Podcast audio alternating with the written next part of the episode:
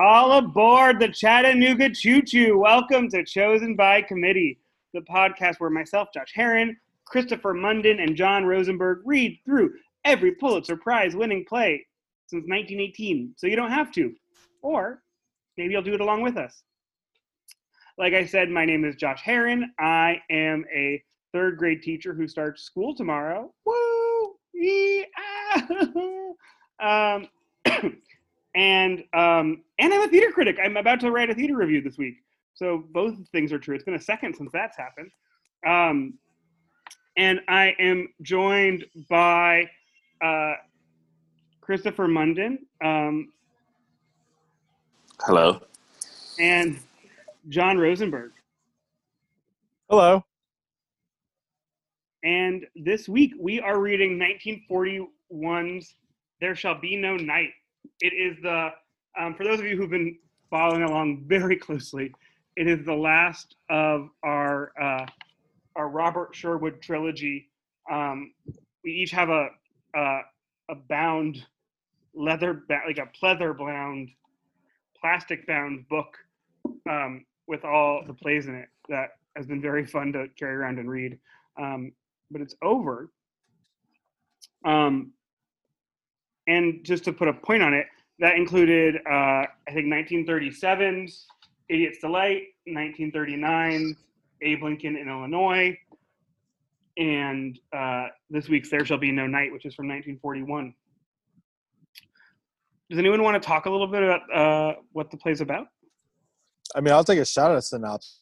It's basically it's a Finnish American family. The husband, uh, his name starts with a K, but he is a Nobel Prize winning scientist who, when the play starts, uh, we see him and his family.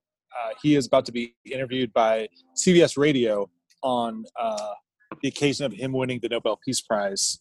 And it's very interesting. He talks about what he won the prize in, which is studying uh, man's descent into insanity, which is a very, very interesting topic. Um, and the play slowly reveals itself to be in Finland on the eve of uh, the Russians invading Finland. Uh, so it's a, it's like a current event play, and we basically watch as time slowly goes on the uh, the invasion of Finland and the horrifying effects it has on the scientist's family, including his son who goes off to fight uh, his wife, who's an American citizen, a various band of uh, cast of characters who are volunteers either from America or from, I believe, England, who had served uh, in the battle against fascism in Spain. There's a couple Americans. There's also a Polish soldier that escaped. And so as the play goes on, obviously the the devastating effects of war and what people I think also what everyone assumes is going to happen and trying to guess what's going to happen with war approaching.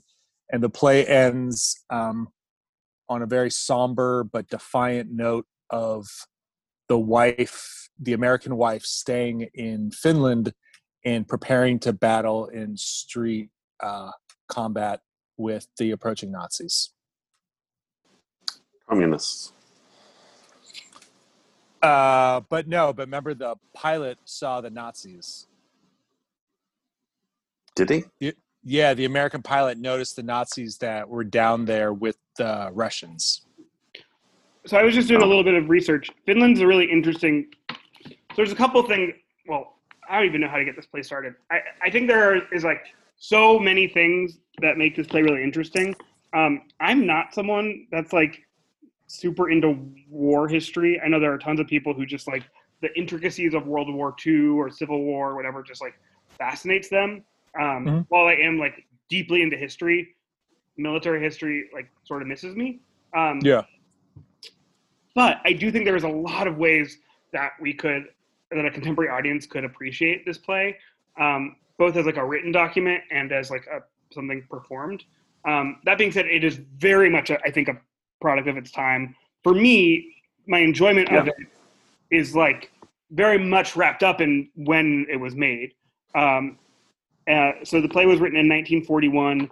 It recounts events. 1940, I guess. 40, 40. taking uh, like recounting events that at that time were history, but like it's talking about Mm. like real events that happened in uh, the year before in 1939.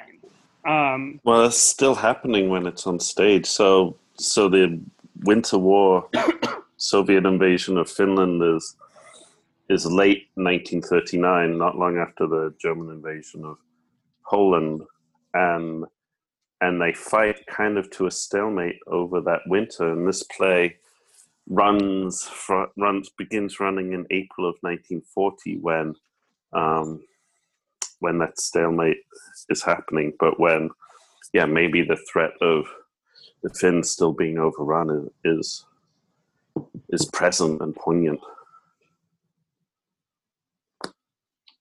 Um, the it is a really interesting piece of history and piece of war. I mean, the fin- Finland's part in World War II is interesting because, um, of course, the following year in 1941, um, the Germans would invade the Soviet Union, and the Finns would side with the Germans, fighting uh, the siege of St. Petersburg, fighting against the Soviets. So, whereas in 1940 the Finns are plucky little Finland, um, brave Finland, and and they're seen as uh, in the same light as the Czechs and as the Poles uh, fighting against tyranny.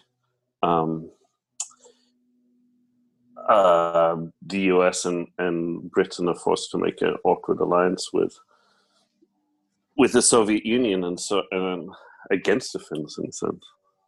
and then in the this, and then in later in the war in the like 1944, according to Wikipedia, um, okay, they ended up fighting. They ended up joining the Allies again and fighting the Germans. against the Germans, yeah. So um, the Wikipedia page is actually this is like I think a fun. Um, I'll read the first paragraph. Um, the Wikipedia entry Okay. for military history of Finland during World War II. Finland participated in the Second World War initially as an independent country battling the Soviet Union, followed by another battle with the Soviet Union as a co-belligerent with Nazi Germany, and then finally switching sides to the Allies against Nazi Germany. As relations with the Soviet Union changed during the war, Finland was placed in the unusual situation of being for, then against, and then for the overall interests of the Allied powers. Um, yeah, that all being said, I think that, which is a, a really interesting sort of historical moment and a historical like uh, a historical moment to dramatize. I think even without the Finnish context, like I think if you set the play in Poland or you know another country that was like France, like I Well, do- interestingly, I read. Um, so he rewrote it midway through the broad, through the Broadway run to, um, because of the changing geopolitical status, and reset it in Greece. whoa, And then that version, the version set in Greece, Mhm. um, and that Pericles speech that we have at the end of the printed edition is a holdover from that resetting oh, but the printed the version he chose to print was the Finnish version. That version set in Greece ran in London from 1943 to June 1944 when its production was stopped by a V2 rocket hitting the theater and killing a ticket buyer. Jesus Christ. Um, Yeah. holy shit. It was revived again in the 50s in 1956 when it was rewritten to be set in Hungary on the eve of the, or probably during the Soviet invasion of Hungary. Um, I mean, I think, Isn't it yeah, I mean, I think a very interesting production history? totally, and I think sort of speaks to. Well, I think Finland is a very cool like window to like start it out, and I think just for like some of the history that you can sort of pick up if that's your thing. I do think the way it is written is specific to like the really fraught nature of World War II and the early 20 and the first half of the 20th century.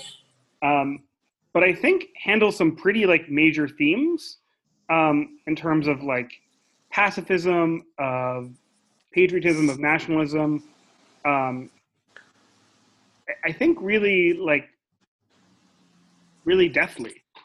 Yeah, I would say so. I talked about that setting in different countries, and it is set in Finland, but you know the the politics are given to um, a play that um, demonstrates America in the current time, and I think this one is that.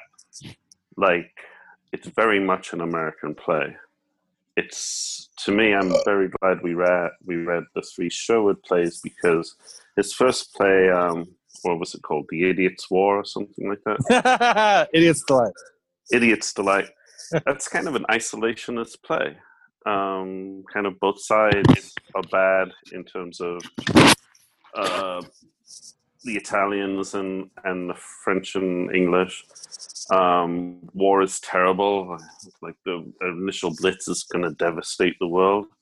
We see um, Abe Lincoln in Illinois, and um, we're starting to get.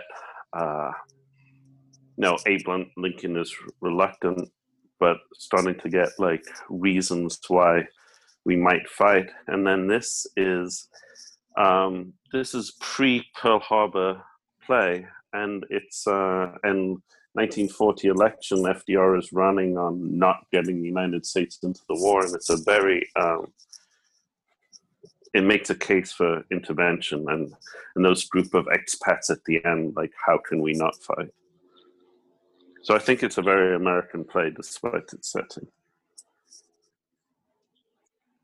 What did you think, John?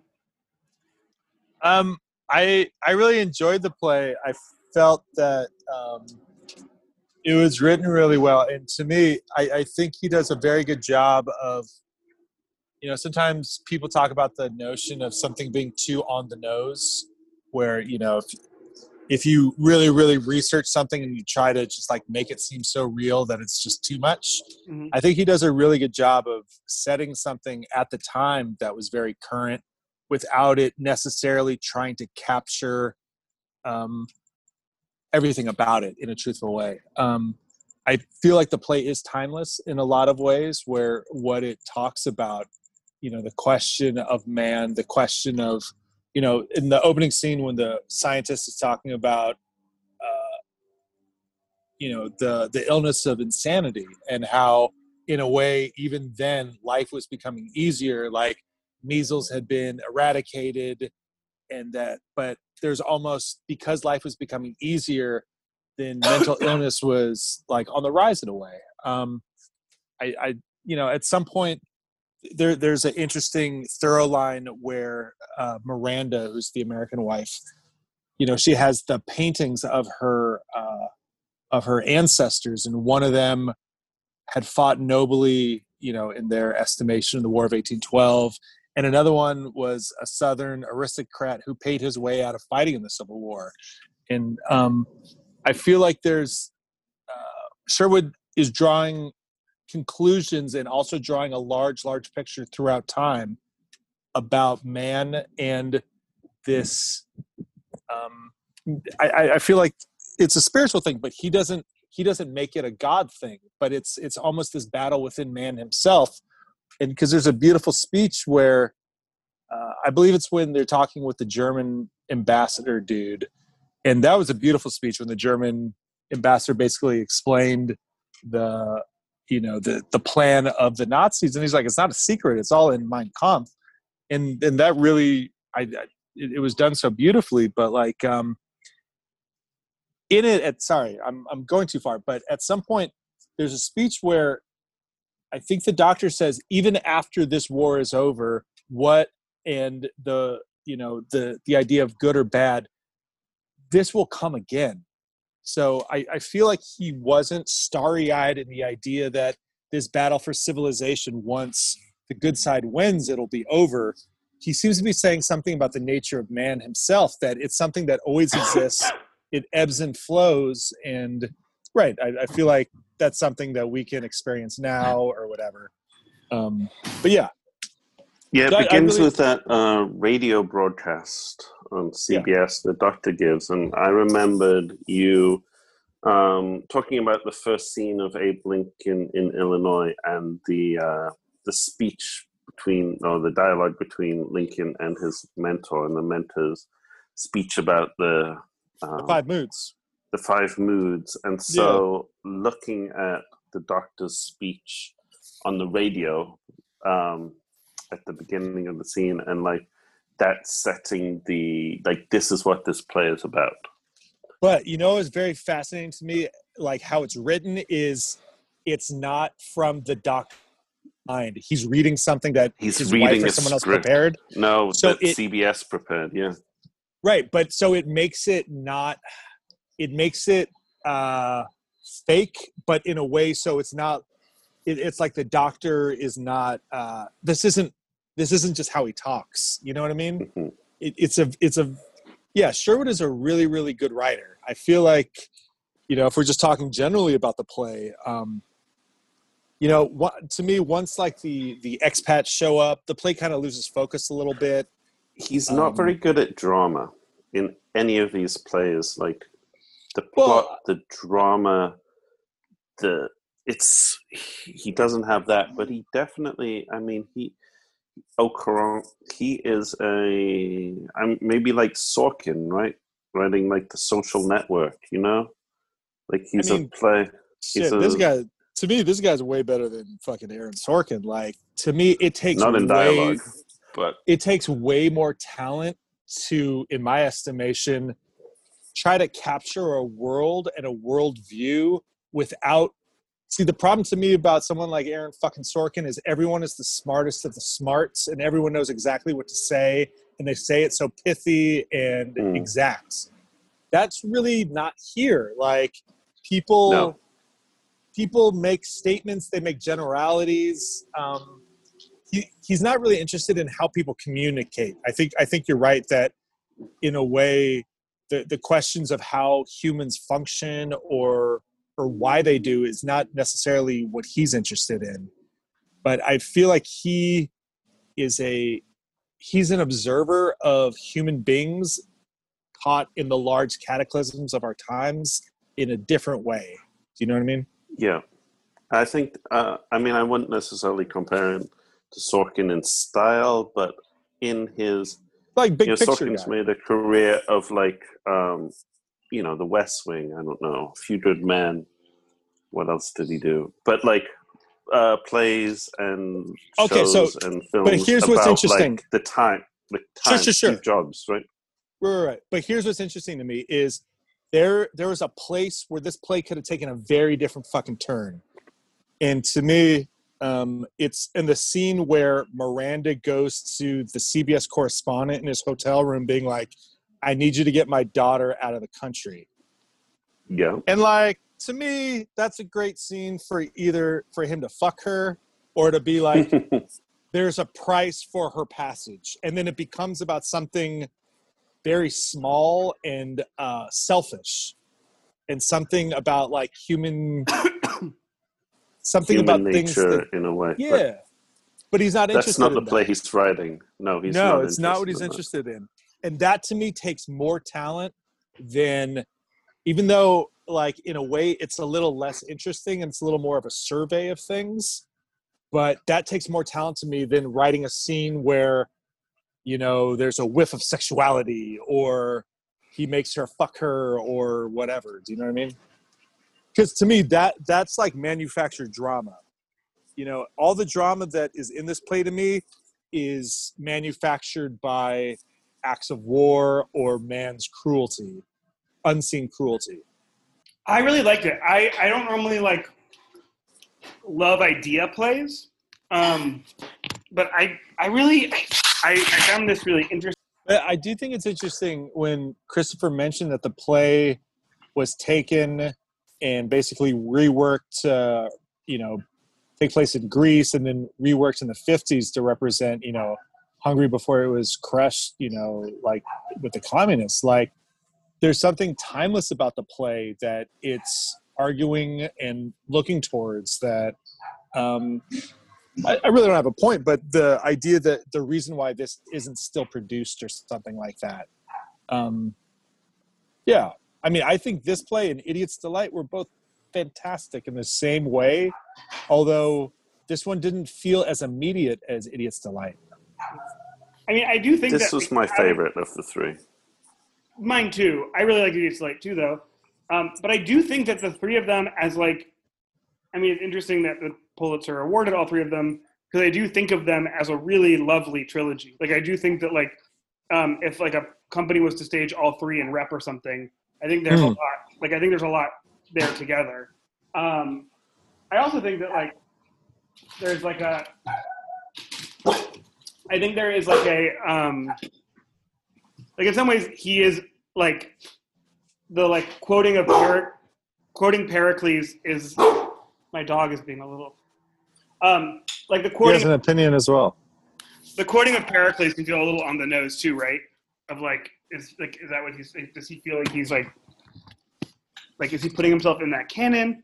Um, um no, I mean it's he's weird about the idealism, and even when he quotes Pericles, he says he calls them empty words or tired words or something like that. But they may be empty words, but they still hold something. Like, uh, and we can't have faith in liberal democracy. We can't have faith in idealism and pacifism. But that's not to say that we we won't still fight for them. Uh, What, what's that line about? Like the world is a a great place and worth fighting for, or something. And I agree with the second part of that statement. mhm. Do you know that line? Like that's on. That's what he's saying. And and so I even his quoting of Pericles. I don't think he's putting himself in that canon. I think he is.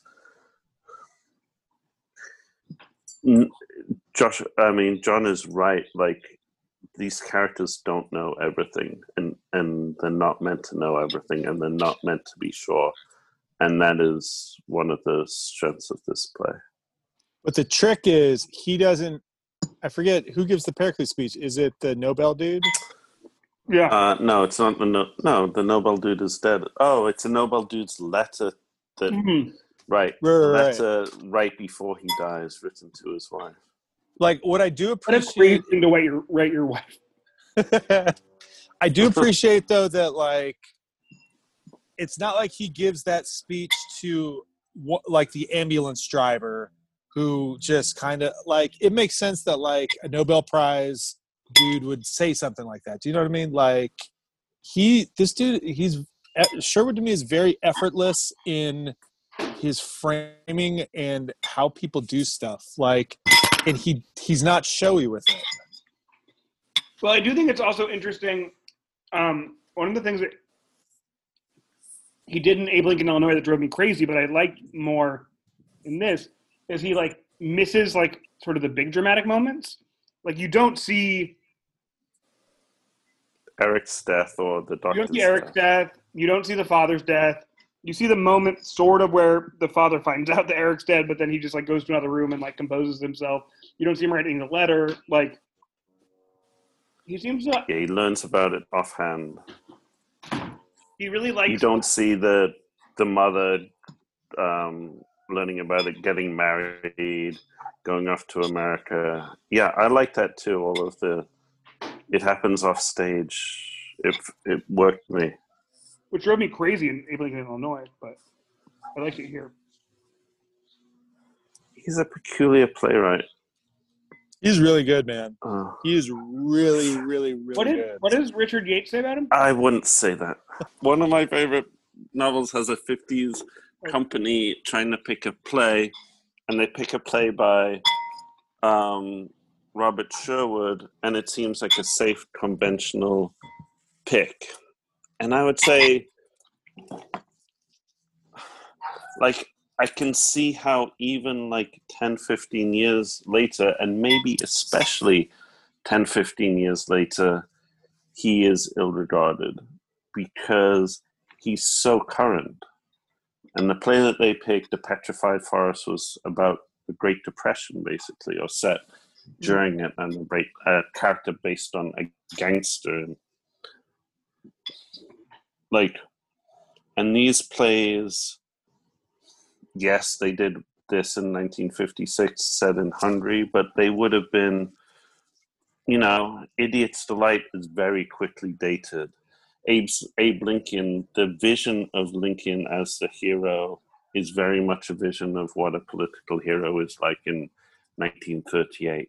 This is about a war that is going to happen, and that we you don't need people guessing what's going to happen. What And I do- Oh. yeah, when I when I was reading it, I remember when I when I used to live in Philadelphia a long time ago. Um, I think it was last year.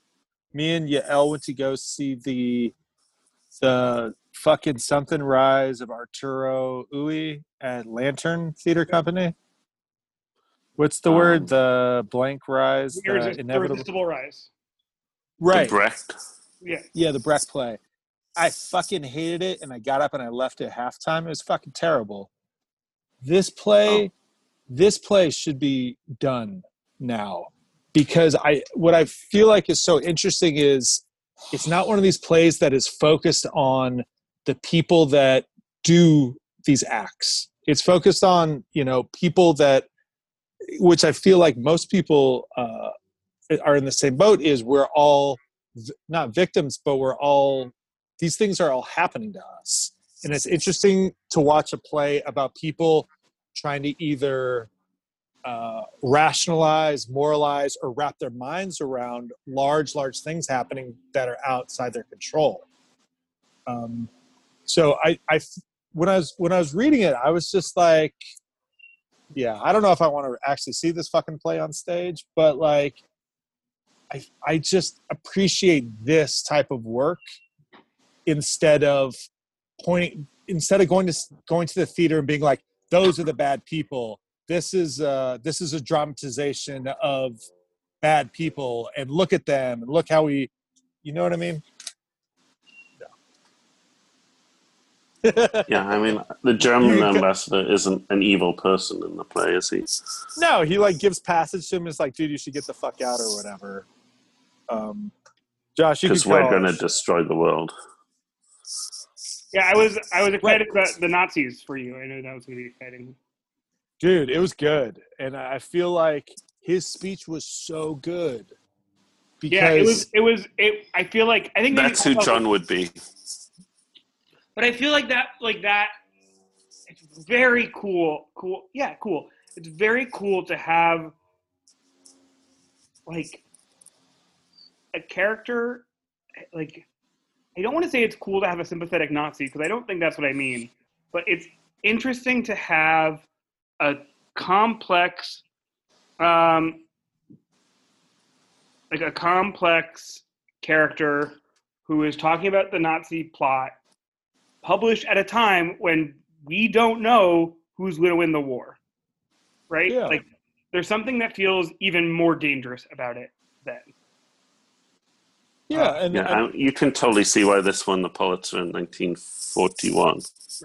But but you know, uh, let me, let me say since you bring that up, there's something I appreciate more about that than like you know I grew up on like Indiana Jones where all the Nazis are just like fiendish goons in a way. Like hmm Stormtroopers. yeah, I, I feel like that like uh, that depiction and, and characterization of him and his explanation. The beauty of it to me is he's like this isn't a secret you know and I- feel like that's the thing people a lot of times forget about like uh this these things that we think are so evil and nefarious and so secretive but they're not. They're all very very clear in their intentions and what they're after and like it was a very beautiful capturing of the nazi dream That's uh, your memoir.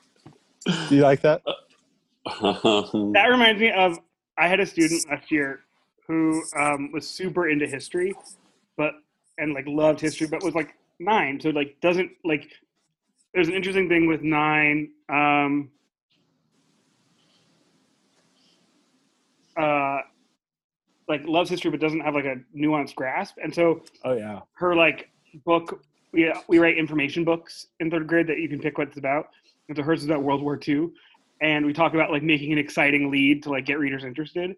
And so I had to help her change this, but The first draft was This is a story of a man named Hitler who had a dream to rule the world. I mean, she's not wrong. You know what I mean? I was just was like, ah! Every day, little little Adolf would look up at the sky and think, um, yeah, who would you be? as a third grader, he knew. Well, John would be the Nazi ambassador. and who would you be, Chris? I You'd be Miranda. um, I liked Miranda. I liked her character. um, I, I liked um, I don't know, maybe the Polish guy or the the guy who fought in the um, Spanish War. I thought that was weird that someone had fought in the Spanish War against the communists and then would going be going to Finland to fly against the Soviets. Or, or fought against the fascists and then would be going to I mean, I think that's what I think that's a lot of what the play was about. Is that like how these battle lines were just so like crazy at this time, right? Like, Yeah, and I think that's But I, I, That's I what- think it I think it is important to remember the the Soviet Nazi pact was shocking to the world. The world was shocked by that pact. that's true. That's They true. were and they were it was an absolute you know it, it went against everything that both sides were saying and like it was yeah, but I know that I know that there was a sentiment on the left against Hitler, uh, against sorry, against Finland because um, it, they were pro-Soviet, and so I find it hard to believe that someone who would be so committed to, um, I don't know. I guess you could fight in in Spain and not be communist. You could fight um, yeah, it ended up being kind of a Soviet against Nazi war, but that's not how it began, I suppose. We're off topic. Sorry. who would who would you be Josh I I mean, I would love uh like I'm dying for an uh, like a like a I want to I want to abort this fetus scene. Um, so I think I want to be Kaatri. Um, I think there's some really good moments. Of, like, there's a lot of like very like I imagine being very fun of like you fucking stupid Americans. Um, Yeah, that's a good scene. yeah, there's a lot. Um, there's a lot. There's a lot here. There is. I mean, again, I would say, uh, reading, I was re- annoyed in Idiot's Delight by how American it seems. It seemed almost like, you know, when you have a, a Monday play or probably movie set in the past and it's so clearly uh, presentist in its moral outlook. And this this I didn't mind. I understood it as a historical work. It's very much an American thing. So the Finnish people are, you know, talking about Lincoln and and praising like America. It didn't feel like I'm getting a glimpse of a real Polish guy, a real guy who had fought in the Spanish Civil War, a real like Finnish family. I thought it was a play I thought it worked well, but but it was a play like for an American audience by an American about America almost about America needing to fight. So next week we return to uh, John Rosenberg's favorite playwright, Thornton Wilder. I forgot about that. Um, Uh, I was really. I wonder if it, you like it more. I really like this play. Um, it's a weirder play. Um, What play is it? It's called The Skin of Our Teeth. Hmm. Um, I'll read a summary, but do we want any um, any predictions first? Yeah, I've never seen it. Um, I saw a high school. it's about a dentist. maybe. Nothing I can come up with is that interesting. Okay, about a dentist. Let's see. Um, the play is a three-part allegory about the life of mankind, centering Oh. on the Antrobus family in the fictional town of Excelsior, New Jersey. Um, Is that South Jersey? That's a good question. the main characters of the play are George and Mar- Maggie Antrobus, from the Greek Antrobus meaning human. Their two children, Henry and, Henry and Gladys, and Sabina, who appears as the family's maid in the first and third act, and as a beauty queen temptress in the second act. The play's Nice. action takes place in a modern setting, but is full of ana- anachronisms reaching back to prehistoric times. The character roles or archetypes are emphasized by their identification with biblical and classical personalities. Get the fuck out of here. This fucking guy. It sounds interesting. It's Yeah. another motherfucker who thinks he has to fucking force feed an audience into being fucking smart. Fuck this guy. I don't know. Uh, you can read another fucking Robert Sherwood play. um, well, I'm excited about it. Um, I'm excited too, my friend. Don't get me wrong. No, I know. Um, I saw a. Sorry, Catherine, if you're listening.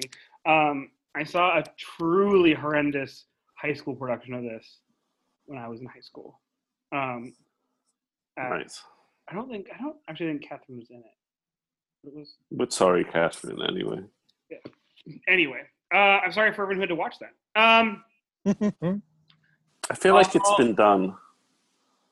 yeah, it's it's like a. I mean, it's Thornton Wilder, so it's the But I um, have never seen it. Quintessence is doing it in the spring if they are doing anything. They're not doing it. Hot off the presses. no, I don't know. That's my prediction. All right. Um, all right. Well, I'm going to go to bed so I can be chipper for the first day of school. And Good luck. Thank you. Um, all right. Say good night, everyone. Good night.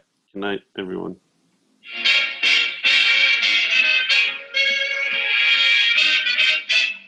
Mother takes what you say. Step aside, partner, it's my day.